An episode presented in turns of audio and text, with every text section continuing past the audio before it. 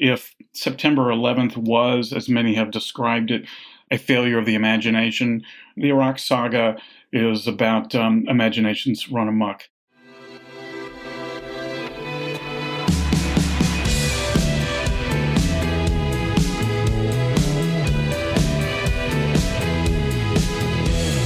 Hello and welcome to the Ezra Klein Show on the Vox Media Podcast Network.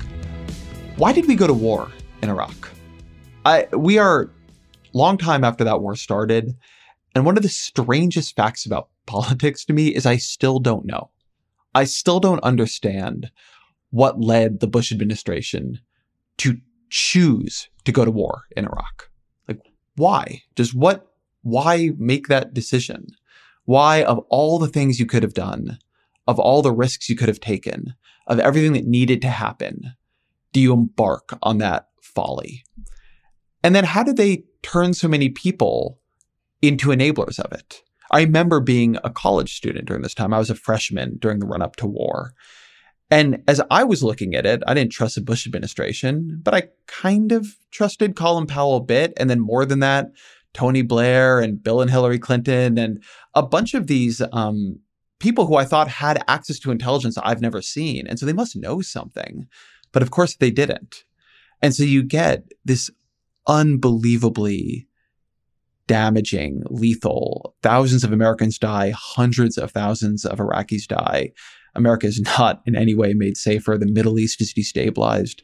So much blood and treasure expended for what? Robert Draper is a journalist, New York Times Magazine and National Geographic, and he covered the Bush administration intensely. He had a lot of access to Bush in the Bush years. He wrote a, a book about him then, but he realized even writing a book about that administration, he didn't understand the answer to that question either. Why did we go to war in Iraq? And he's now written a new book called To Start a War. In it, what he does is he talks to more than 300 people more than 300 who were involved in the run up to war. And he basically reconstructs the Bush administration's entire internal debate over the war, the debate between agencies and meetings and moments. And it's an extraordinary act of journalism. And it helps answer this question just what happened here? How did this get sold? How did it get identified in the first place? Was it just the wrong people in the wrong place at the wrong time? And it's also just a, a very, very, very good book about how bureaucracies work and about what happens when the president decides to do something and everybody reorients themselves around that goal. I think it paints some really interesting through lines between the Bush and Trump administrations, even though those teams don't like each other, which we talk about in here. As always, my email is ezrakleinshow at vox.com. Here is Robert Draper. Robert Draper, welcome to the podcast. Thanks so much for having me, Ezra. So I'm just going to start with it. Why did we go to war in Iraq? Because the president of the United States believed he had no choice in the matter. Is the the kind of glib answer.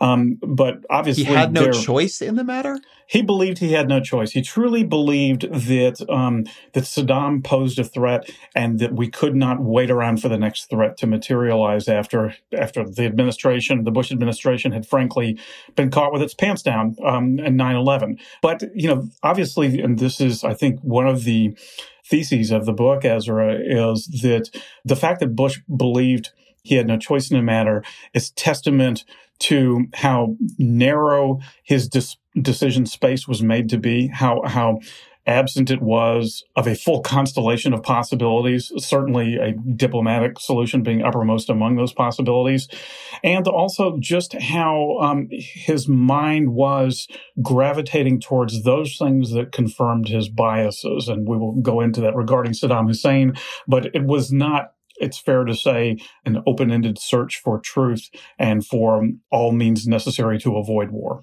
I just find that that answer so wild to me because I when I heard that you had written this book, I was ge- genuinely and, and, having read it, it's fantastic. Um, excited about it because to me, one of the central mysteries of politics in my adult life has been why did we go to war in Iraq? Why why did we do something so bizarrely optional with such terrible consequences? And for you to say that Bush saw it the exact opposite way, that the most choice oriented war I think this country has maybe ever been involved in to him was no choice. I mean, that, that seems like lunacy to me. How how long how, how long after the attack of 9/11 does it take for members of the Bush administration begin talking about going to war in Iraq? a few hours. Um, it's uh, the there's a reason why I began, and for that matter, ended the book with um, the Deputy Secretary of Defense Paul Wolfowitz. I think a lot of people have have called Wolfowitz the architect of the Iraq War. That's erroneous, but it is certainly true that he put Iraq on the agenda when it had no business being there. And on the very evening of 9-11, late that evening, Wolfowitz, who had long agitated for the military overthrow of Saddam Hussein, tasked the Defense Intelligence Agency, not with information on um, the 9 11 hijackers. That manifest, in fact, was already available, but instead on a full report of all of Iraq's ties to terror groups. So Iraq was on his mind, and what he succeeded in doing within a matter of days was getting it on the president's mind, and it never left his mind the the way you tell the story in the book, you sort of pick up something tantalizing that that you sort of put back down. And so I want to I want to stay on it for a minute here. So Wolfowitz brings this up, and as you tell it, it doesn't really catch Bush's interest at first. And the moment it does is when Wolfowitz says or proposes this idea that you could capture the oil fields and use that to launch a regime change uh, operation from Iraq. Now, later on, there's a lot more emphasis on democracy promotion and WMDs and other things. But obviously, the left's view of the war was that it was blood for oil. It was a war for oil. And uh, there's like this moment in the book where it seems that oil is a big part of Bush's thinking. So what hooks Bush? Because he doesn't come into office thinking he needs to go to war in Iraq, and he doesn't initially respond positively. And so is it is it oil? Is it something else? Well, yeah. So it's it's worth um, just flicking a little bit of what you mentioned there, Ezra, to uh, uh, that um, Bush didn't come into office seeking to depose Saddam Hussein. For a lot of people, that sounds like a dubious claim, given that Saddam had supposedly attempted to assassinate Bush's father, uh, the former President Bush, in, during a 1993 visit to Egypt. I say supposedly because they're never able to never able to conclusively prove that, though it did appear that the bomb in the vehicle that was seized um, seemed to be of the handiwork of the Iraq intelligence service. But uh, despite the personal animus that the younger Bush held uh, towards Saddam, I think the evidence is pretty plain that he did not want to spend um, the first term of his presidency hugging war widows, that he had a full domestic agenda of education reform, energy reform, tax cuts uh, to implement. And everyone around him knew that, but it was a source of some bother to uh, neoconservatives like um, Paul Wolfowitz. And so Wolfowitz, after getting his tasking from the Defense Intelligence Agency the late the evening of September the 11th on Saddam's ties to terror groups, then brings up the subject four days later at Camp David on September the 15th, which is a war council that is really convened to discuss how to strike back at the terrorists who did this to us. And so there's George Tenet of the CIA showing um, maps of Afghanistan and where they can attack um, uh, locales of terror groups. And then Wolfowitz butts in and says, actually, I don't know why we're uh, focusing on Afghanistan. We should really be focusing on Iraq. We should focus on uh, on killing the or, or, cutting off the head of the snake. And an argument ensues, and and you're right that President Bush then says, okay, we will leave Iraq for later, and and tables it, and that seems to be the end of it. And everybody around the table believes that it's over and done with. What they fail to take into account something that I actually foreshadowed in this first chapter relating to Wolfowitz, which was that he was quite a persistent, tenacious fellow, and that um, uh, people like his former boss in the Pentagon, uh, Dick Cheney, knew and admired this about him. And so Wolfowitz did not um, simply walk away from the subject. In fact, within a matter of hours during essentially a coffee break that afternoon of, uh, of September the 15th, he sidled up to Bush and began pitching the idea to him, but said that basically an overthrow of Saddam could be achieved without a full on military invasion, that we could instead basically use airstrikes to seal Saddam off from the southern part of Iraq, which includes the oil fields, which would not only make him the quote unquote mayor of Baghdad, but also cut him off from his financial resources, which would then impoverish his regime and allow a small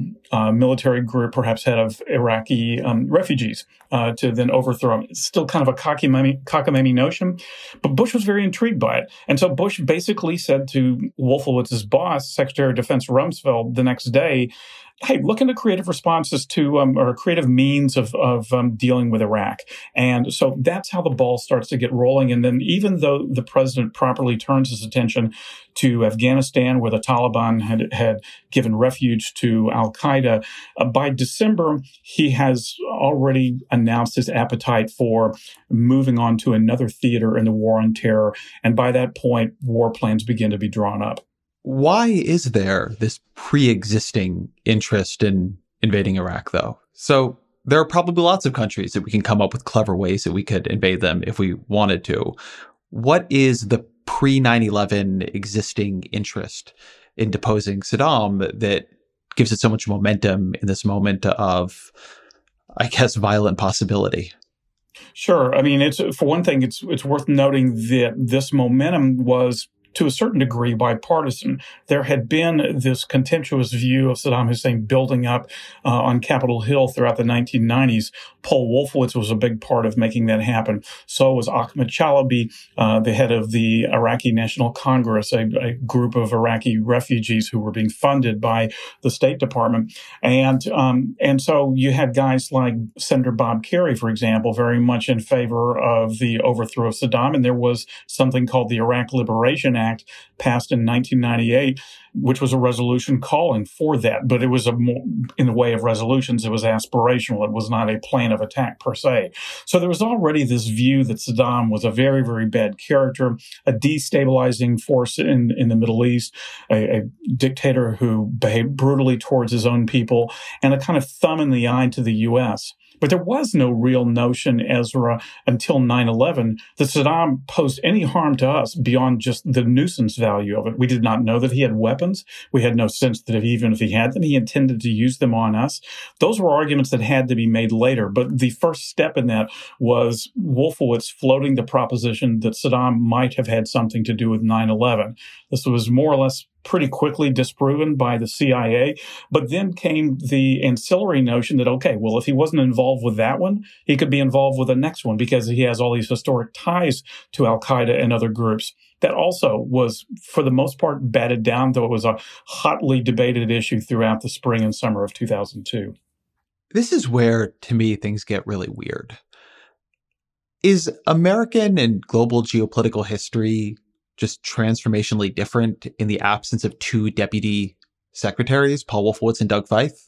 Like if they if Rumsfeld just doesn't hire those two guys, is everything different today? It's a really interesting counterfactual because uh, because it's worth considering that Donald Rumsfeld, um, as much of a hawk as he was regarded was, had no particular animus towards Saddam Hussein, was not one of the leading promoters of going after Saddam. Now he did believe that, that after, shook his hand.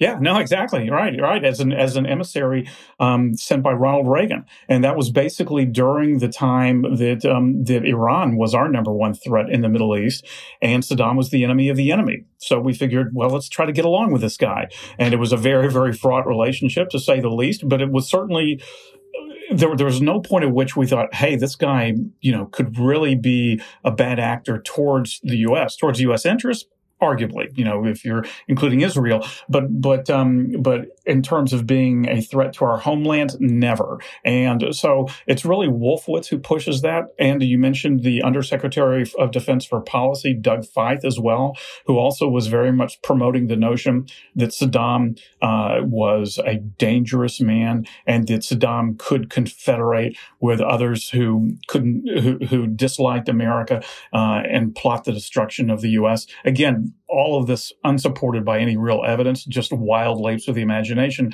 by two people who you're right. I think, you know, um, were very, very much the engines to make all of this happen. I, I want to signpost this conversation for a minute. So I, I want to say reading your book is infuriating. it's the single most frequent word described to it. It is such an angering experience. And I'm going to get to all the reasons why. But I want to spend at least some time here at the beginning trying to understand how these guys were the heroes of this in their own mind. Because, and you can tell me if this is wrong, but the way I read your book, it's a tragedy driven by idealism, not by cynicism. Yeah, well, particularly as regards Wolfowitz, who truly was, and I believe still is, an idealist, uh, whose whose beliefs were um, sort of bred during the civil rights era. I mean, he did, after all, go to the "I Dream of uh, uh, I Have a Dream" speech of Martin Luther King in Washington D.C. in 1963, who then became ambassador to the U.S. Uh, or U.S. ambassador to Indonesia, and there began to see the possibilities of a Muslim majority population that was nonetheless religiously and in other ways tolerant. Believed that Saddam Hussein was the one man who was standing in the way of that happening in the Middle East, or one of many men but but first among equals. And and the very notion of overthrowing Saddam was originally not born out of uh, cynicism nor even born out of fear it was born out of idealism and the and and the belief that Iraq could be a model of democracy throughout the Middle East if only this tyrant were removed. Um, I'm not sure I see much in the way of idealism and Feith. I think it's more opportunism. But Wolfowitz, as the person who first put this on the agenda and uh, really made it happen, but but obviously the decider who did make it happen, George W. Bush, was himself, in a sense, an idealist who really believed that that what people yearn for more than anything else is freedom. And that if you, uh, freedom was basically the answer to almost any question and uh, to any problem, the solution was freedom, including sectarian tensions, for example. And, and we're getting ahead of ourselves in the narrative there, but, but it's to establish that you're right. There was more than an idealistic streak that provided locomotion for this misguided policy. So, what's strange about the Iraq War, and maybe this is true for, for, for other wars, but because the Iraq War is such a war of choice, what is, I think, distinctive about it is that it doesn't have a singular rationale behind it. In many ways, it ends up seeming like a war in search of a rationale. Different people want to do it for different reasons, and they're running around trying to find the arguments that will convince others. But, but the two or three dominant ones, as I kind of count them up, are there is there's sort of a war, like call it the humanitarian war, and it's somewhat motivated by guilt for what we let Saddam do to the Kurds after 91. Um, but also just a like a fury at what he has done over time. I mean, Saddam really is a murderous, like horrifying dictator. There is a war of I idealism or on democracy promotion. And this seems to be very potent with Bush, who wants to do something in the aftermath of 9 11. And we should talk more about this that gives meaning to the way America was attacked. Just like pounding sand, as they put it, in Afghanistan isn't enough. Like there needs to be a reaction that is big enough to account for what, um, what happened to America.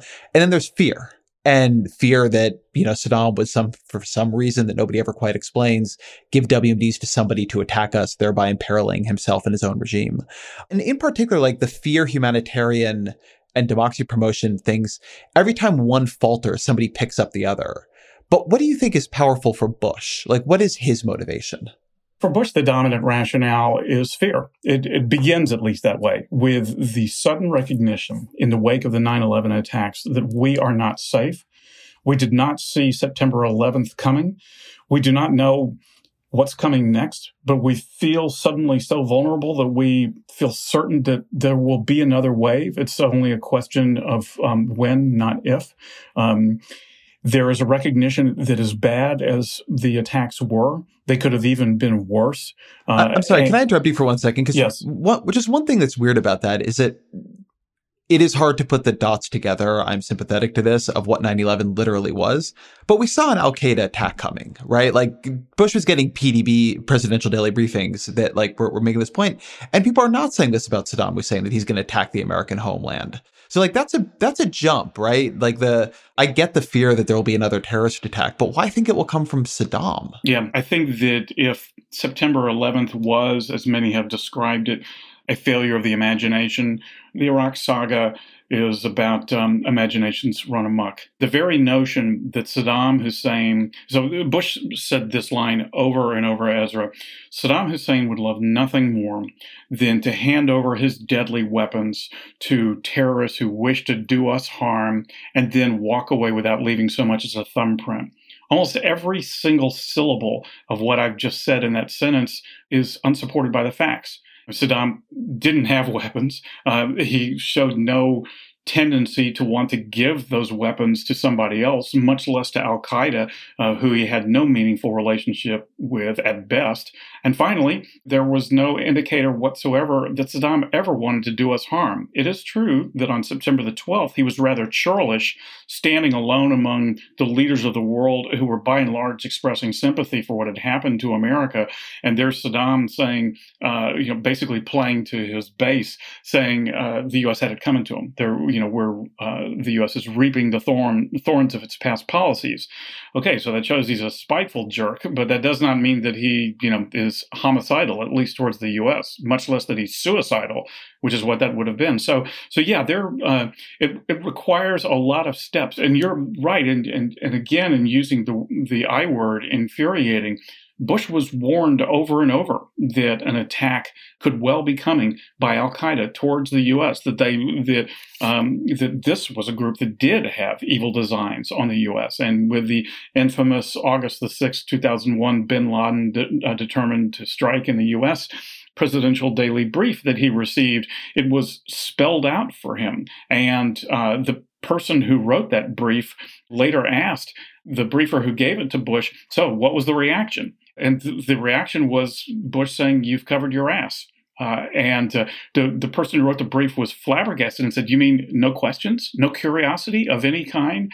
So, you know, that's, um, the notion then that, that uh, this should have been news to the Bush administration is a kind of outrage unto its own. But it does help explain how uh, members of the administration, from the president on down, realized that something deadly had happened on their watch and were determined not to let it happen again. And then, in a perverse twist of fate, began to revert to the familiar, uh, to look at a familiar foe rather than the unfamiliar foe that had just attacked us. I don't know that it is possible to untangle what I'm trying to untangle here, but but it seems to me to be central. So I want to I want to keep on it for a second, which is there is so much appropriate fear after 9/11.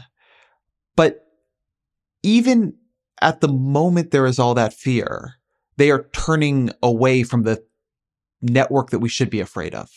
Right? You are tracking in your in your book the way Bush begins talking about this as an opportunity.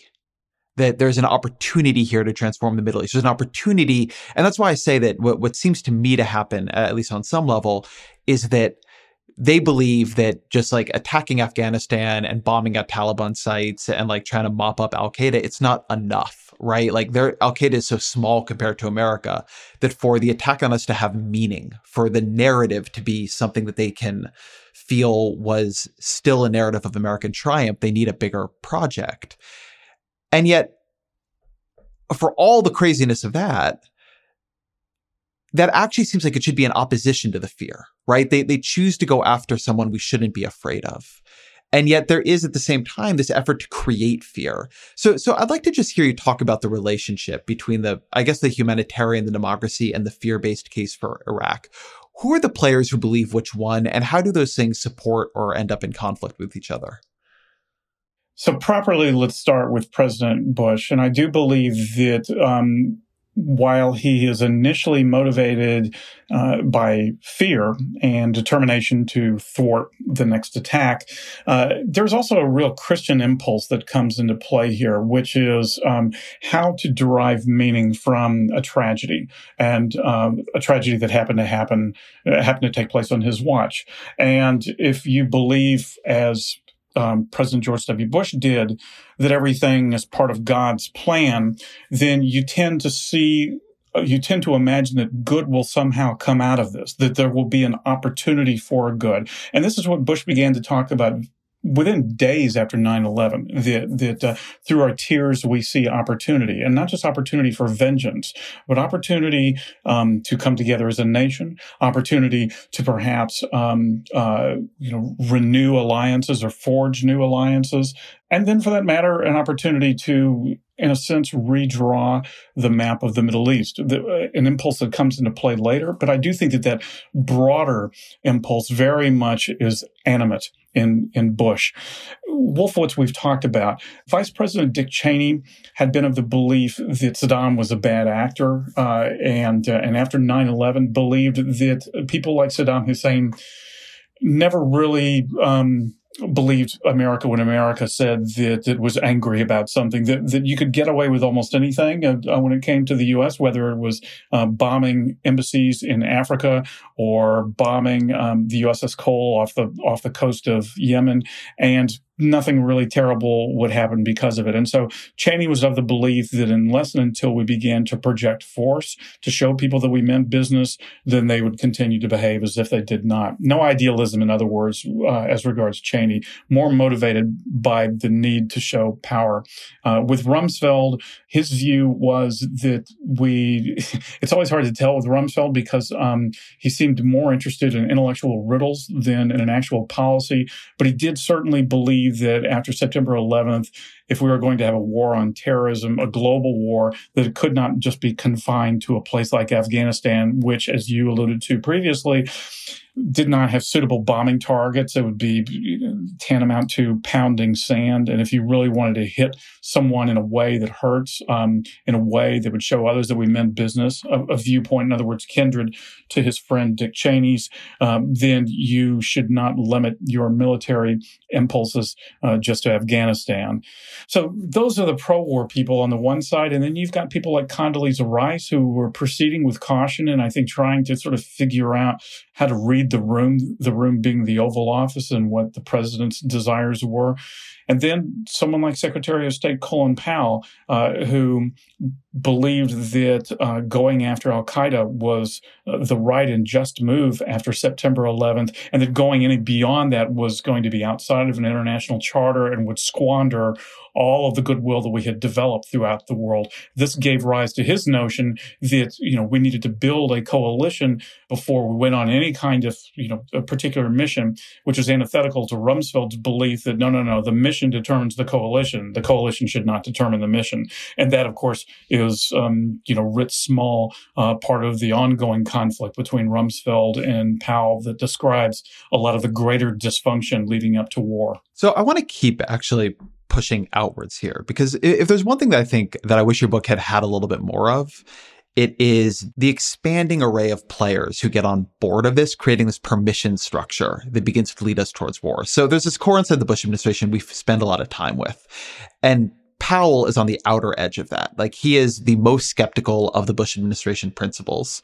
Your read of him throughout the book is that he opposes war and he never tells George W. Bush that directly. That's correct. That seems like a tremendous, tremendous abdication of responsibility. Well, I mean, I think that what he hoped, first of all, it was his misreading of the room. It was Powell's belief that this was such a cockamamie notion to even be talking about Iraq after 9-11. I mean, he was there at the table at Camp David in September 15 when Wolfowitz floated what seemed to him to be such a nutsy proposition, and uh, and he believed it had gone away.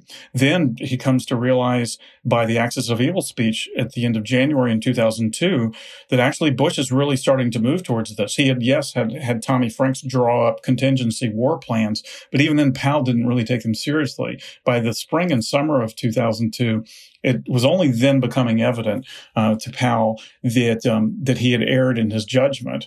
But the other problem that Powell had, Ezra, was that he didn't have a good relationship with Bush. I mean, Bush uh, needed Powell more than the other way around. When when Bush was running for president, he was constantly wrapping his arms around Powell, trying to get him to campaign for him.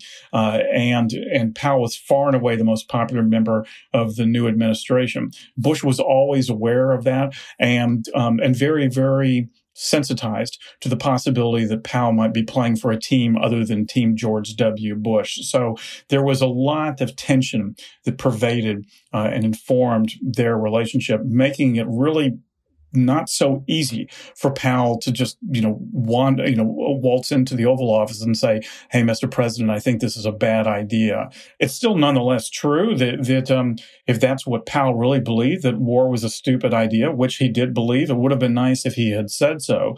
I, I do hesitate, though, to lay at Colin Powell's feet blame for the invasion, since he was, after all, the only major player to even say to George W. Bush, you know, if you break it, you own it, to, to warn him of what could happen if he did invade. So he stands absolutely alone in the Bush administration in his willingness to, to stick his neck out that far. But I want to push a little bit more on the Powell thing because something your book does get at is the way Powell is arguably the key domino in what creates the wider capacity for Bush to get political support to go to war. So your book really isn't about the Democrats. And and they become, I mean, they are really important here. Like he needs votes from Democrats in the Senate, he needs votes from them in in the House. And Democrats are very unsure of what to do here for a long time. And it is Powell that turns them, right? Uh, Tom Daschle says after Powell's speech to the UN, look, you may not believe Dick Cheney, you may not believe George W. Bush, but I believe Colin Powell, don't you? And my understanding of basically the way the permission structure ends up getting built is that Bush decides to do this, seems to really decide to do it pretty early on. It is Bush's decision to do it that because of Powell's desire to remain in good standing in the administration, Powell begins filtering himself to Bush, right? He's skeptical, but he's on board. And Bush asks him, Are you with me? And he says, I am. And Blair is a sort of similar situation. And Powell and Blair create this pressure on the Democrats because, like, you may not trust Bush and Cheney and Rumsfeld, but I mean, Blair and Powell, don't you trust them? And then it's like, you know, your Hillary Clintons, your Dick Gephardts, etc., like sign on board, like the next row falls. And I mean, obviously there are a lot of anti-war Democrats who, who, who end up in play here, but a lot of the key members of the Democratic Party end up signing on. And I remember I was a freshman in college when this was going on, and I don't trust George W. Bush. But when I was trying to think about this, like with my like kind of like dumb college brain, what was convincing to me was that I mean, don't Hillary Clinton and Bill Clinton and Tony Blair and these people who've like been at the top of um, foreign policy structures and intelligence structures for years, don't they know more? Like, should it like isn't the fact that they're on this important? And it seems like the way you describe it, like that Colin Powell is actually in many ways like the key link in that chain. Everybody keeps treating every person as if they are individual, but in fact, they're not. They're influenced by the person next most on the chart next to them. And so, in fact, like it all just flows down from Bush. It's not a bunch of like individual actors who you can look at for independent assessments. Right. Well, let's stipulate a couple of things. Um, one of them is that, after all, months before Powell's speech, a number of key Democrats, including Hillary Clinton, including Joe Biden, had already given their vote of support for uh, President Bush to use um, military force. So they had already laid down on those tracks. But it's certainly true that Powell's speech made them feel better about having done so. Uh, now, you can go sort of person by person as to why they did, and I do, you know, detect the whiff of politics behind the motivations of, of a number of the Democrats, particularly those who were thinking about running for president at some point or another, for the vote that they cast. The fateful moment for Powell was, as you cite, in January of 2003, when Bush basically says, well, does say, Colin, I think I need to do this. Are you with me? I want you with me. And that is the moment at which he could have said, Mr. President, I think it's a bad idea. And no, I'm not with you. And I present in the book a counterfactual that had he actually said, no, I'm not, that would have probably required that he resign. It would have meant that his senior staff would have resigned. It would have in turn meant that his UK counterpart, Foreign Minister Jack Straw, would have resigned. If he had resigned from the British cabinet, then that would have really knocked down Blair's administration administration. He would have he would have not received his own authorization vote. So we would not have had the UK. It would have created an entirely different narrative, an entirely different kind of um, um, force against going to war. Powell, though, believed that Bush's mind was made up. And, and look, you don't get to be a four star general usually by being a dissident. You know, that's not the way Powell was built. But what to me was so poignant was that Powell said to me, I mean, if you are going to go to war, they call me the reluctant warrior, but I know how to do war. But of course, Ezra, Bush didn't ask him how to do war. He asked him how to sell war. And that's what Powell ended up doing. Tell me about Joe Biden here because he's relevant at the moment. and he has a somewhat unusual, like he actually has some power here. He's a foreign relations committee. He's a key Democrat on, on foreign policy. He has a resolution that is not the one that gets adopted. Tell me a little bit about what he ends up doing here and what you think the kind of pressures and arguments that push him are. Sure. Biden was, as you mentioned, then the chairman of the Senate Foreign Relations Committee, and he had expressed concerns in the summer of 2002 that this rush to war um, might be premature, that might be missing a few steps. And so he wanted to kind of pump the brakes on that and held hearings in the Foreign Relations Committee that would discuss what the unintended consequences of war might be, what kinds of things needed to happen for there to be war. But at no point really did Biden actually question whether war was utterly misguided. At no point did he ever express the concern that Saddam might actually not have a weapons arsenal and thus pose a threat to the U.S. Quite the contrary. Uh, he, in fact, did talk about Saddam's weapons um, arsenal. He referred to Saddam on September the 10th, 2001, as a homicidal maniac. So he had accepted this conventional wisdom that had been germinating on Capitol Hill throughout the 1990s that Saddam was this true evildoer and that at some point would probably need to do something about him. Having said all of that, what he tried to do was um, uh, was along with Senator Dick Lugar to provide a different kind of resolution that would basically require Bush to slow things down, require him to go back to the United Nations for additional authorization before the Senate in turn would give him authorization to go to war. And that ultimately failed. Biden nonetheless voted for it, believing, he said at the time, and has since said, that um, that the president would just be using this resolution as leverage to uh, force Saddam to let weapons inspectors back in the country. Bush told Biden that. And I think Biden was suckered by that because, in fact, Bush by this point already, with the inspectors not yet on the ground, really had no faith in them and did not expect that um, that they would find anything. Not because Bush thought that there was nothing to find; he certainly did, but he just believed that Saddam was such a master of deception that Hans Blix and and his band of merry men and women uh, at UNMOVIC, the the UN um, weapons inspection crew, would simply just prove themselves not up to the task. Let's take a quick break right here, and then we'll be right back. Support for the gray area comes from Shopify. Imagine an action movie where the hero has to sell 1,000 Barbra Streisand t shirts in 72 hours to save a major American city. Save the city from what exactly? That's for audiences to decide. But how would they do it? They'd use Shopify. Shopify is the global commerce platform flexible enough to help your business sell at every stage of growth whether you're the main character in a tentpole action movie or the real life CEO of a multinational company. No matter what you're making, Shopify can help you sell it. From their all in one e commerce platform to their in person point of sale system, Shopify offers the flexibility to support your operation. They also offer something called Shopify Magic, an AI powered helper created to help you stress less and sell more. Try it for yourself.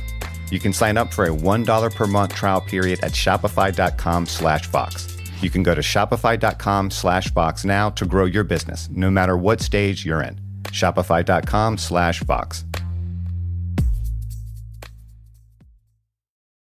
So we should talk here because I think in some ways this is actually the central story of the book is what is happening with this WMD intelligence. And so, as you say, Biden and Bush and like the entire foreign policy establishment, but also the, the UK intelligence services, the American intelligence services, Hans Blix and the weapons inspectors. Everybody believes Saddam has WMDs. And they like there is this consensus not among literally everybody, but among all of these players. And that he has been deceptive in the past and he is hiding something. And yet our intelligence is actually pretty bad. And so there is this way in like the story you tell that our assumption that he has them and he is hiding things combined with intelligence being bad is like the central driving force in all this. So can you talk a bit about like what we thought and what was wrong with what all of these services seem to think?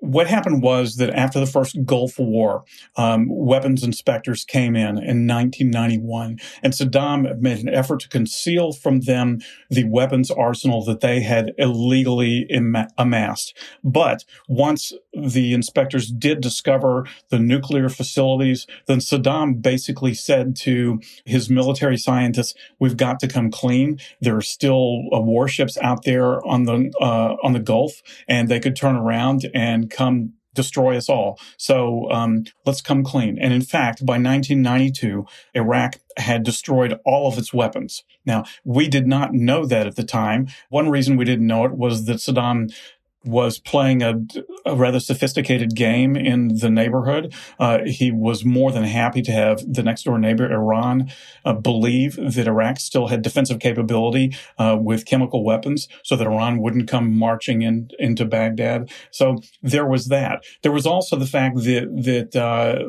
they behaved, the Iraqi regime, deceptively towards the weapons inspectors on the ground. We deduced from that that that was because they had something to hide. After all, they hadn't come clean and until they were forced to before. But the real reason why they were being deceptive was they didn't like the inspectors, and they didn't like the inspectors because they didn't like international interlopers coming into their federal government buildings and snooping around. They believed uh, that the inspectors were spies, and guess what? They weren't wrong. The CIA was embedded with the inspections team, so there was all of this mutual distrust. And what we gleaned from all that was they still have a weapon system and they have something to hide. And then ultimately, when the last inspectors left at the end of 1998, the belief was, well, now that they're gone, um, that Saddam is surely reconstituting his weapons program. Now, we did not have a, a, shred of physical evidence to support that. We only had a few sources scattered here and there, some of them rather dubious. One of them, a defector to Germany, a former Iraqi chemical engineer who was codenamed Curveball, who played into the biases of our CIA analysts who believed that Saddam had a biological weapons program, but they just could not find it.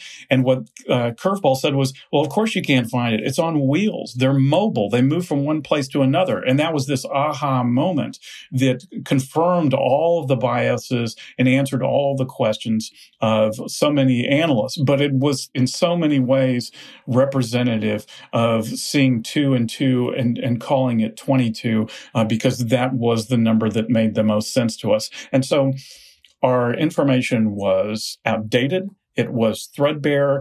It was built largely on the belief that Saddam, because he seemed to be suspicious, therefore had something to hide. In almost every instance, we saw into any scenario the darkest possibility. We would see trucks moving in and out of a chemical plant, and we would say, aha, those are decontamination trucks that are trying to clean the floors from their chemical weapons that are that are uh, are being produced. When in fact they were just water trucks, and, uh, and this kind of thing happened over and over, but it was never challenged. And so by September of 2002, when the Democrats in the Senate demanded a national intelligence assessment of what Saddam's weapons capabilities, the director of the CIA, George Tenet, ordered one up, gave them 19 days to produce it. And in that rush of 19 days, the best they could do was basically um, gather all of the old hypotheses, all of the old threadbare evidence, and put it in more declarative language, such that it now appeared to be a near certainty that Saddam had all these weapons, when before we only had, at, at best, moderate confidence assessments that he did. It will never stop being crazy to me how much we based on a source who is codenamed Curveball.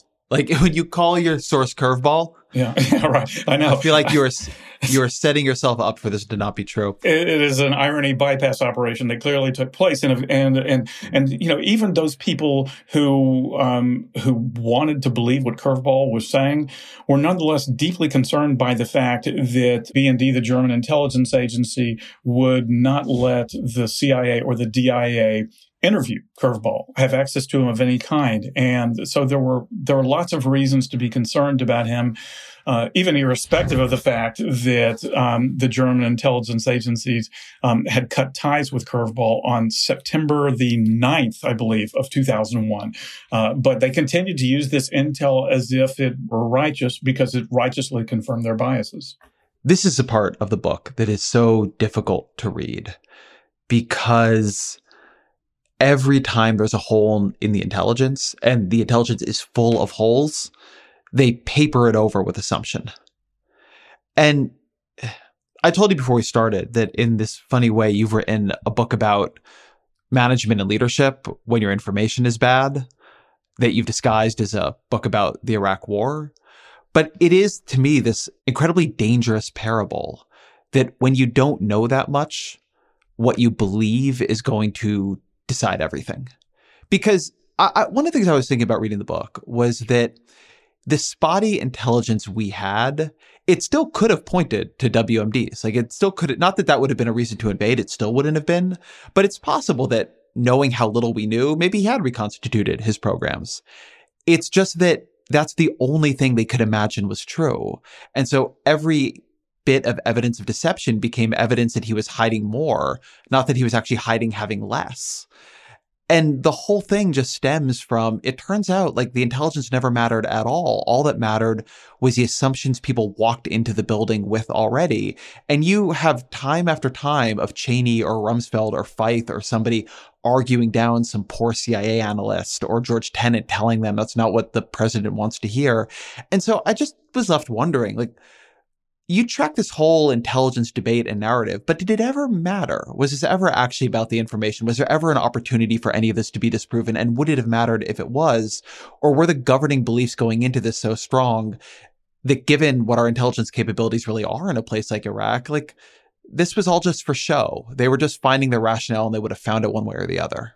Yeah, I, I do land on the belief, Ezra, that ultimately the intelligence didn't matter. Now, I, I, I do believe it would have mattered if um, they had semi declaratively had told the president, you know, we don't think he's got weapons. You know, I think that could have mattered. I think if they had done a fulsome search for truth and come to the conclusion that there's an entirely alternative explanation, that might have mattered. There were a couple of pieces of intelligence that did seem to turn the president's head. For example, this notion that Saddam had, um, uh, that the Iraqi regime had purchased uh, mapping software of U.S. cities that would be used for their unmanned aerial vehicle program. There turned out to be a totally innocuous explanation for that, but the very notion of that, that Saddam was purchasing maps of U.S. cities to use with these um, UAVs that could carry chemical weapons, for example, was a freaky thing. On the other hand, there were intelligence disputes being carried out before the president's eyes, and he seemed thoroughly unmoved by them. Among these is this notion that one of the 9 11 hijackers, Mohammed Atta, had before 9 11 visited Prague and met up with a uh, member of the Iraqi intelligence service. Now, if that were true, that is a woe if true moment, and and uh, and yet the CIA, after a while, came to the conclusion that no, it was probably not true at all. While Dick Cheney is insistent that it is absolutely true. Bush is watching these these two, you know, essentially debate these two entities: the office of the vice president on the one hand, the intelligence community on the other. And at no point does he say, "Hey, guys, hang on, this is actually kind of important." Let us come to a decision right now. What the hell is going on here? Instead, I think that what Bush had landed on was, you know what? Maybe that didn't happen, but it could. You know, I, th- I think that Saddam is such an evildoer and bin Laden is such an evildoer that they will be bound up by their mutual hatred of the United States and they could get together. Well, to go to war on the notion of what could happen is again, an infuriatingly ridiculous proposition. But I do think that that was what gave Bush locomotion far more than a you know a, a full study of the intelligence and a sober conclusion that the intel is guiding us to war. I mean, and as you say though, throughout this entire thing, just Cheney lies there are things that the CIA tells him are at least no longer credible, and he just keeps repeating them aloud. At times, George Tenet does this. And so there are players in the administration. I mean, there, there's a set of things where if I'm trying to be maximally generous, there wasn't enough information to make a call confidently. And so they like they they leaned in the direction like that they thought was true. But then there are a bunch of things where there were. And particularly Cheney just keeps going out and saying it anyway. I mean, Cheney really seems to me to just lie the country into war. Is that unfair? By August of 2002, it is certainly not unfair. It is demonstrably true because that's that's when Cheney goes before the Veterans of Foreign Wars group in Nashville and says, simply stated, there can be no doubt that Saddam has weapons of mass destruction well, shit, there was plenty of doubt. I mean, that's that's nuts. And and uh, there was no one in the intelligence community who believed that there can be no doubt that Saddam has weapons of mass destruction and that Saddam was avidly pursuing nuclear weapons. That was his interpretation of it, but he stated it as if it were a given. And so, yeah, yeah, no, that that absolutely qualifies as a lie. I should mention one other thing that I've again sorry to use the word infuriating one more time, but um, you know, there was a at work too in the intelligence community. And that was, well, we're going to go to war anyway. So we probably should err on the side. We shouldn't give Saddam the benefit of the doubt. We should probably err on the side of caution by leaning into the notion that, um, that Saddam, for example, has chemical weapons. Because after all, if we don't, then what if our, you know, young men and women go into combat not wearing chemical gear, not wearing MOPP gear, uh, because the assessment was, well, we're not sure if he has chemical weapons. So no, let's give the benefit of the doubt to that. Well, then of course that becomes something that the president can point to, saying that the national intelligence estimate, our own people in the intelligence community have made clear that they have very high confidence that Saddam, Saddam has chemical weapons when they're only really making that assessment because they believe that war is inevitable. It is, you know, a self-licking ice cream cone. but uh, I, I want to hold on that because I think it's actually a really important part of the story and, and, and part of its lessons. George W. Bush and also to a large extent Dick Cheney together, by making it very clear what they think and what they want, they affect everything they get and that happens around them. George W. Bush does not get, um, say, Colin Powell's honest view on things because Colin Powell already knows where he thinks George W. Bush is going to end up. Same thing happens with Condoleezza Rice. And on intelligence, you keep referring to Bush in the book as the first customer. That George Tenet wants the CIA to be more influential in the Bush administration than it was in the Clinton administration. And so he gives Bush more and more of what he wants. He gives him more operatic, dramatic briefings. He gives him more intense intelligence. Every kind of crazy threat you can possibly put in a briefing, whether or not it's all that credible, he gives it to Bush. And so Bush is getting fed everything that backs up his biases and very little that doesn't. The people who want to rise up around him are giving him what he wants to hear. And like one of the deep warnings of this book is how much a president can bullshit themselves by not recognizing clearly enough, again, trying to be generous here, what effect that their lean is going to have on everybody else. They warp reality. So on Tenet, I mean, there are two two factors at play here, and I don't think either of them, and I don't think I'm being overly gen- generous to George Tenet in saying this, but but neither of these factors has anything to do with personal ambition. I think he believed that uh, had a sincere concern that with the intelligence that was being pulled out of thin air by Ahmed Chalabi and, and others, that if the CIA were shut out of the president's decision making process, then the only information that the president would see this hackneyed bullshit that um, less than honest actors were coming up with. So he believed, rightly or wrongly, that by remaining relevant, by being in the room, he would be able to affect the outcome. But that required, as you say, sort of feeding the beast, you know, feeding the the um, the interests of the first customer. The second thing also was that Tenet was yet another one of these who believed that war was inevitable. And so why not push all of this the president's way? And, and by the summer of 2002, he's telling people around him, Tenet is, look, I think we're going to be going to war possibly as early as December. So we need to start getting ready for this.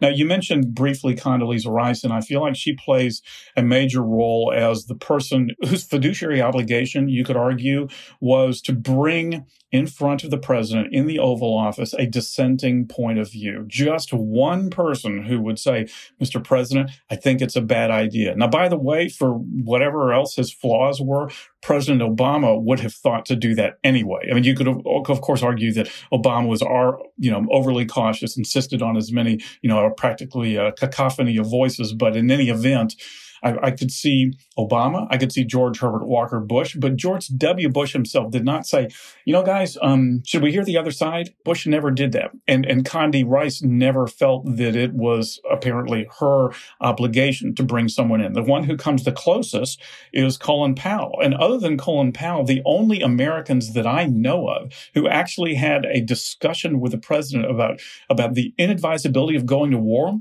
were his 20 year old twin daughters. Apart from that, you know, he heard from King Abdullah of Jordan, but Bush's view was, yeah, yeah, okay, I get it. You don't want war. It's, you know, your neighborhood. It'll be rough, but will you support us nonetheless? But Condoleezza Rice's dereliction of, um, of duty to um, to bring the president the news he perhaps did not want to hear but needed to hear to me is really one of the significant events that did not take place in the run up to war. It fills me with so much rage the way so many of these people have been rehabilitated. The way George Tenet got a Presidential Medal of Freedom despite completely fucking botching this. The way Condoleezza Rice, people were talking about, wouldn't it be great if John McCain put her on the ticket in 2008? Colin Powell was at the Democratic National Convention. George W. Bush, you know, wasn't he a good guy right after 9 11?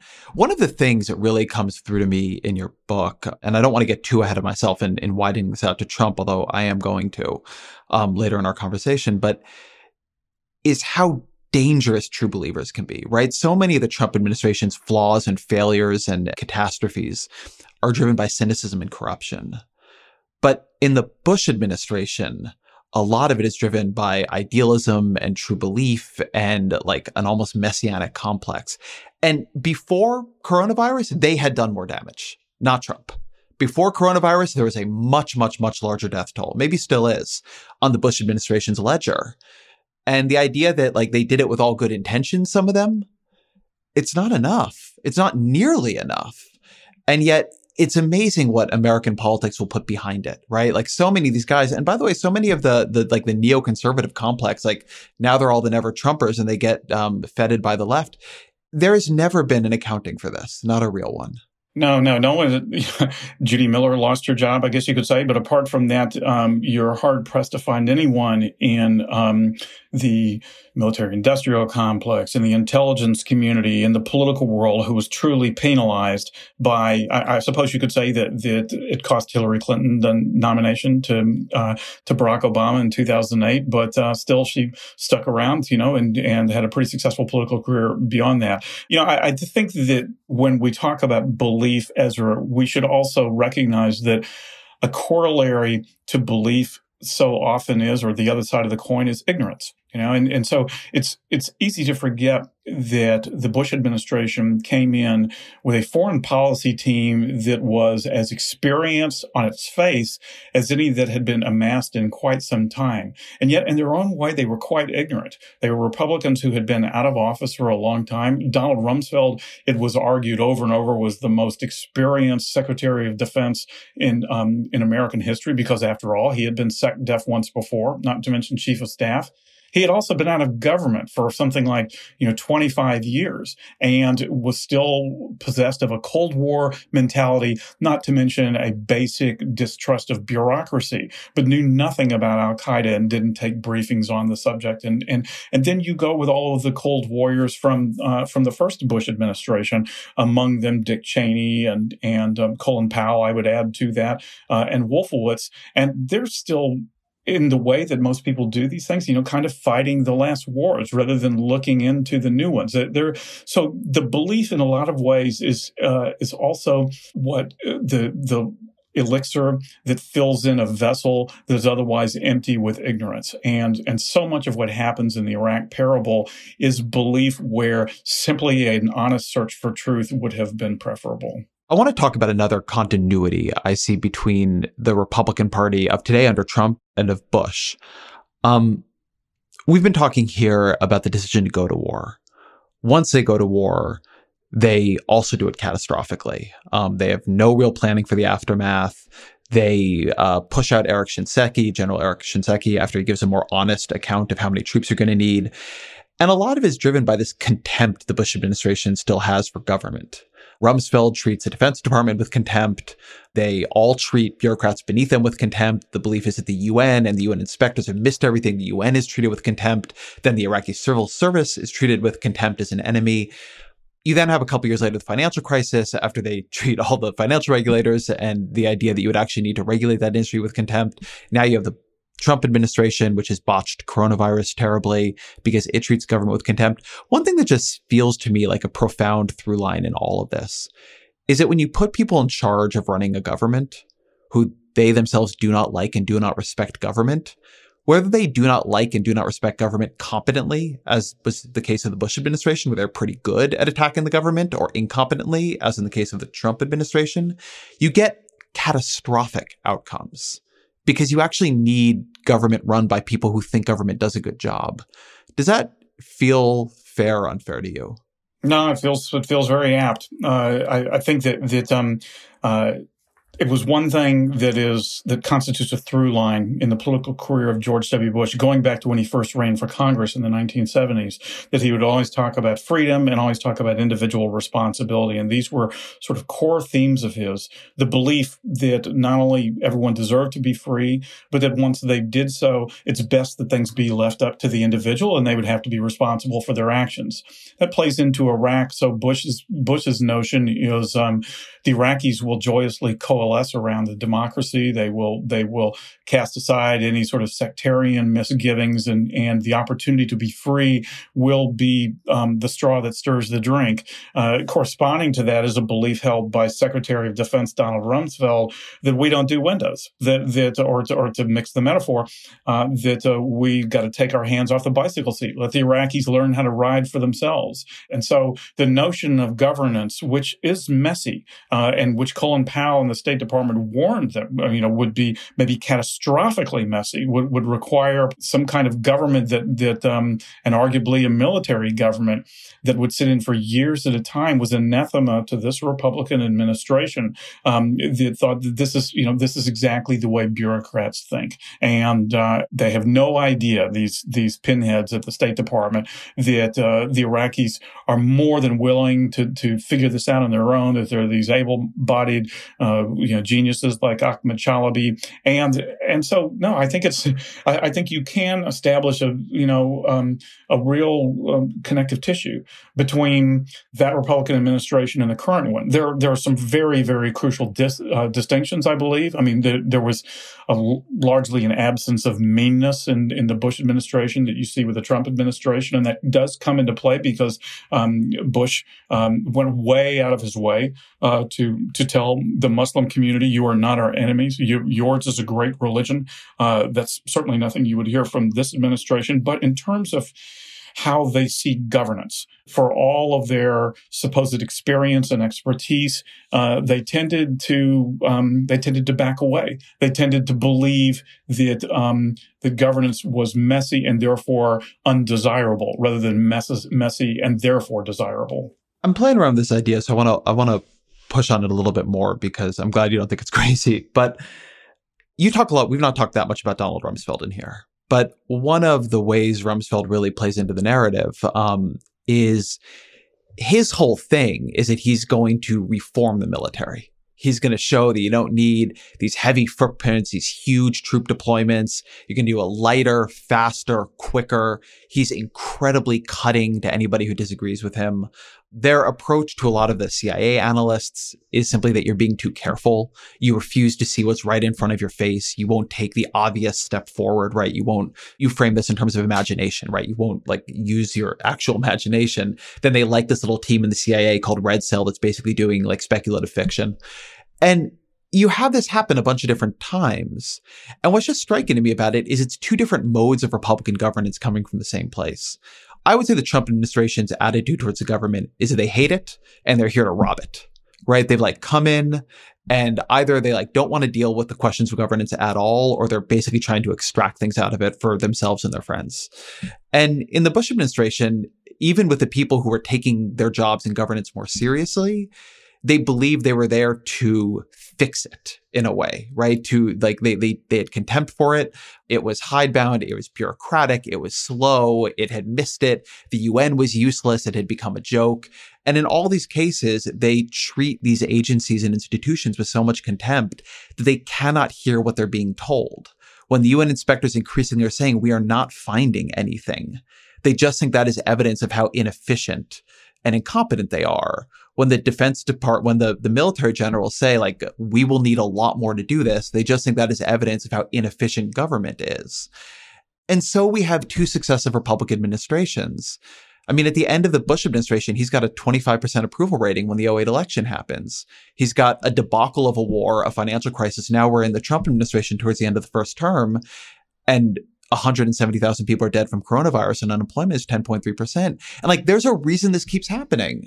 If you put like if you put people who don't want to run governments in charge of governments, then when governments need to be run well, they're not going to be run well.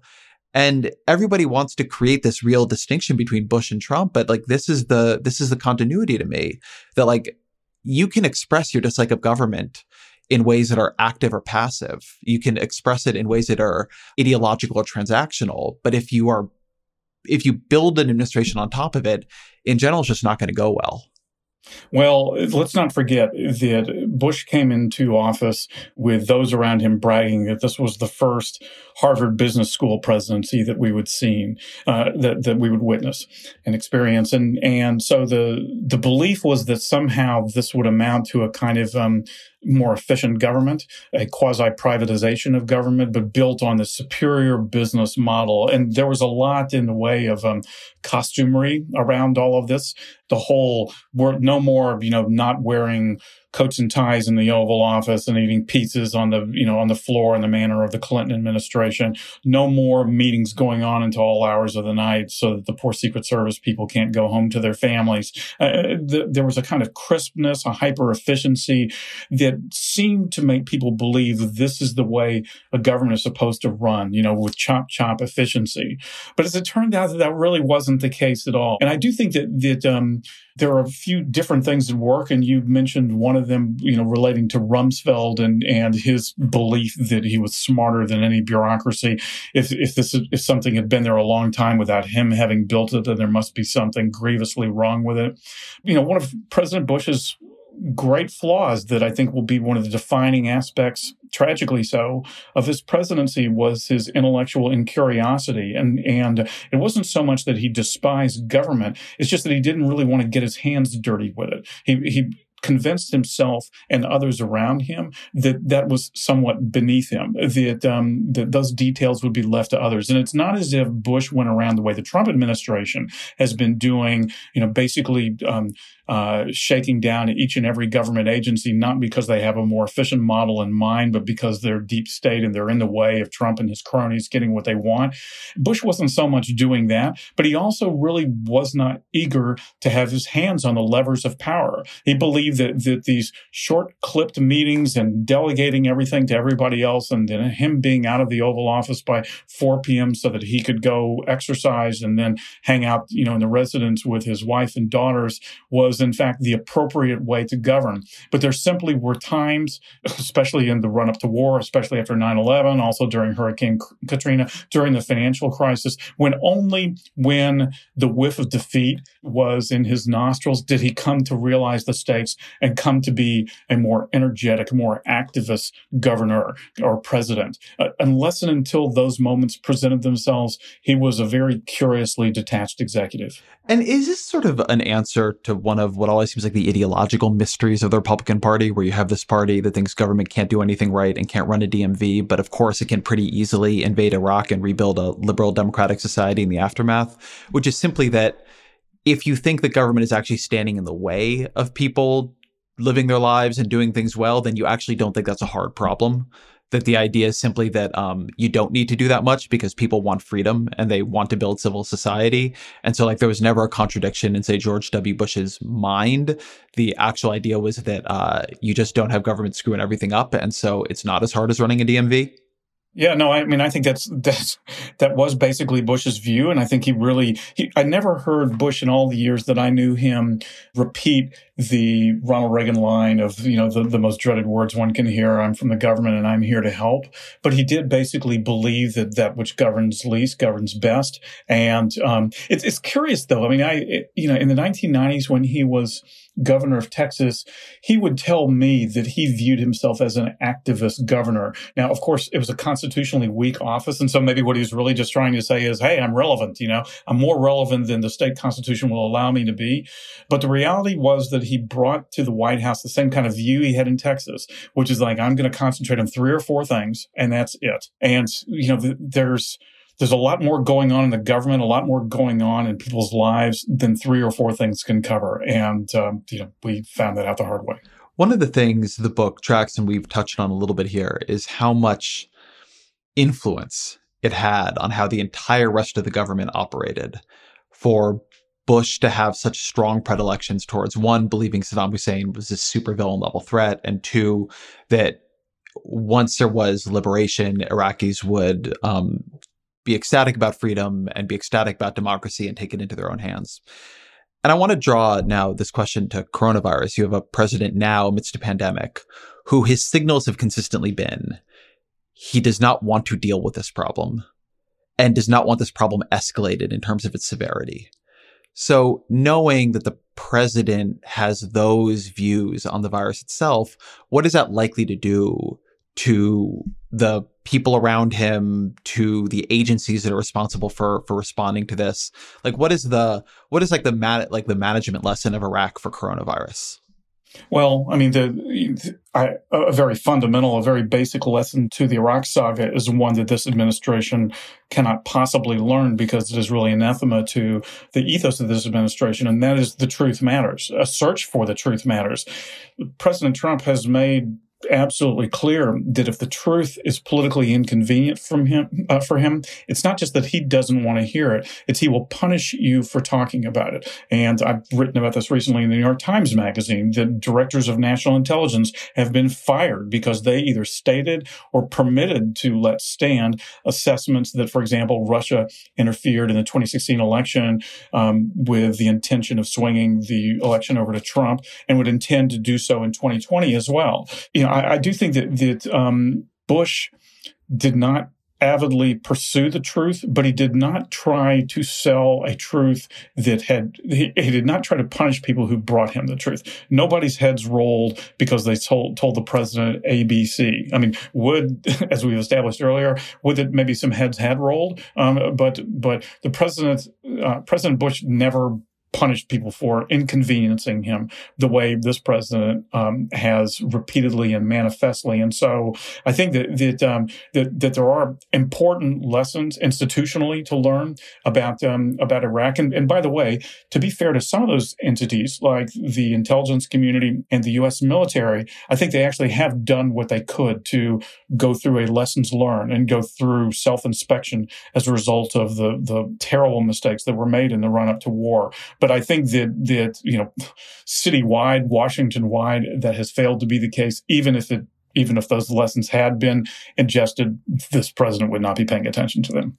Do you think that some of the I guess ideological lessons of the Iraq war have penetrated. I mean, we were talking about Joe Biden earlier.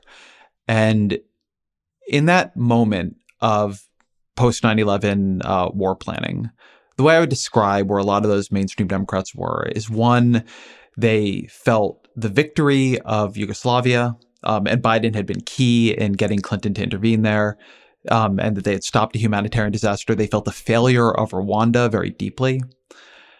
And post Iraq, and I think you saw this very much in in uh, Barack Obama's presidency, there was a real sense of there are real limits on Americans on America's power. Like the things people remembered just before had stopped being that the worst thing we did was to not intervene and had become that the worst thing we did was to intervene. And so, you know, ultimately like Obama doesn't go into Syria despite um, Assad crossing the red line and so on. Where would you say like the Washington foreign policy blob is on these questions compared to when Bush was in power? Do you think the assumptions about what America can and can't do in the world have changed? And I think that the subject of what should the Iraq saga tell us about our role in the world and, and in informing U.S. foreign policy has been studiously avoided by by both parties, really. You know, um, that there has not been. I mean, it look, it, it, just let's be real. It never does happen that like you know some fulsome conversation happens about you know American foreign policy. But it's but you know from Vietnam, the lesson among Democrats was okay, we're done with war. Then the first Gulf War happens, and then perhaps even more poignantly, as you referenced, uh, Bosnia and Kosovo, and the Democrats think, hmm, actually we can make a positive difference in the world, and for that matter, maybe we should have made a positive difference in the world when it came to the humanitarian crisis in, in Rwanda. Then Iraq happens, and now you know we have recoiled again, or the the Obama administration did. Now you know there is a there is an immense bandwidth of possibilities in U.S. foreign policy between the freedom agenda espoused uh, in Bush's inaugural address of 2005, which was basically hell yes to Middle East adventurism and beyond. Uh, between that and the total isolationism of the Trump presidency, where the posture is America first and to hell with our NATO allies and everything else. But that has not been explored. You know, I, I do think like a, that one opportunity for that to be explored was when um, the NATO led bombing of Libya occurred. That was certainly an opportunity to say, well, what happens the day after? What, what role should America play in that day after. And it's just remarkable how deafening the silence was on that particular topic. It just felt to me like a moment where we should consult all that took place in Iraq, all we learned or should have learned from it, and applied it to, um, uh, you know, to to that experience. And uh, and yet, really, all that's just come out of that is the Democrats not wanting to talk about it anymore, and the Republicans saying Benghazi a million times, um, uh, but without really any coherency ideologically to that argument. I mean, this is a place where I feel like I genuinely don't quite know what Joe Biden will do. And and I say that I've been on calls with him and and, and I've heard him talk and he thinks about foreign policy first. I think it's something people don't quite grok about him. But, uh, but, but as we've talked about before, he was foreign relations chair. He talks about legislation he's passed, but you know, if you read his books, for instance, he's more focused on, say, uh, the work he did pushing uh, Clinton to go into Bosnia and Kosovo. And so he naturally thinks about what he can do to restore America's role in the world. He is somebody who believes intuitively in like America as the indispensable nation. And I also think he's at least somewhat chastened by the failures of Iraq and his own failure around Iraq and, and, and mistakes he made. And so I just don't think I know what Joe Biden thinks the scope of plausible involvement for America is in foreign crises. You know, in a situation where China's attacking America, obviously you defend your your homeland, but you know, if China invaded Taiwan, right? Like there are all these, you know, there's still a lot of um, unrest in the Middle East it, it, seems much less clear to me what the center of even the Democratic foreign policy establishment thinks the limits of American power are than it used to be. Because I think it used to be that they thought there basically were none, but there were limits to American domestic political support. But now I think there's still there's both a a feeling that they didn't do enough in the Obama years, but a sense that um, Iraq really does show that there's weakness here. And I'm curious if you have a different view on that. No, my view is similar to yours. Of course, that view is basically we have no freaking idea. And that view of mine is largely informed by the recognition that I agree with you that Biden feels chastened by what took place. I'm not totally convinced that he's done anything in the way of a, um, well, here are the things that I would do differently, other than I wouldn't trust George W. Bush. I don't know that he sees our place in the world differently, that he sees how we should be viewing a dictator like Saddam Hussein. I just don't know. And I, I think that, that a President Biden who, with no political ambitions anymore, he's now president, would probably ask questions um, more acutely uh, than he did back then. I think he would assume things less. But how in the end, any of that would guide his action if uh, if one of our allies were, you know, um, uh, were invaded in the Middle East. If if uh, if the Iranians, you know, completely took over Iraq, um, and then from there were posing a threat to Saudi Arabia or something. I mean, I it's it's really really hard to know, and and it's hard to know for a reason. I mean, these are these are difficult questions, but it's also just the case that America as a whole has dodged any and all opportunities to talk about America's role in the world. Beto O'Rourke actually had mentioned this to me years ago uh, before he was even thinking about running for president, that he'd been reading a lot of foreign policy books and, and, and he believed that this was territory that the Democrats ought to own. And certainly the, um, the gaping void of ideas that the Republican Party has on this subject would afford that opportunity to the Democrats. But it's still not clear to me there's anything close to a consensus among Democrats as to um, just how we should be leaning into um, uh, to moments of crisis overseas. I think that's a good place to come to a close. So let me ask you the question we always used to end the podcast, which is what are three books you've read that you would recommend to the audience? Only recently, uh, after coming out from under uh, working on this book, which consumed a few years of my life, uh, have I been able to go back and read um, either books that have been recently published or published a couple of years ago. There's a lovely novel, um, The Mars Room by Rachel Kushner, uh, who wrote this great book, The Flamethrowers, um, about a woman in a woman's prison uh, on the West Coast that was published two years ago. She's just a master of a novelist, and I, and I cannot recommend that enough. Uh, more recently published, um, or a couple books, uh, The False Cause by, um, by Adam Domby, which is a really, really wonderful book about white supremacy in the Confederate memory and basically in a very uh, compact uh, and brisk way utterly gives the lie to the notion uh, that some like myself in the South grew up with that that uh, um, that honoring Civil War veterans is really just about honoring heritage, but is really about the promotion of white supremacy.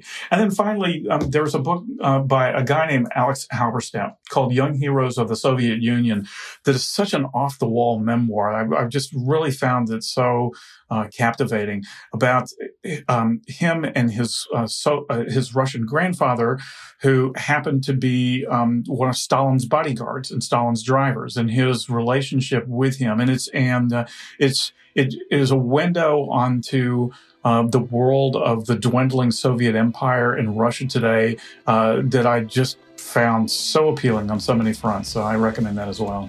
Robert Draper, thank you very much. My pleasure. Thank you to Robert Draper for being here. Thank you to all of you for being here. Thank you to Roger Karma for researching, Jeffrey Geld for producing and editing. The Ezra Klein Show is a Vox Media podcast production.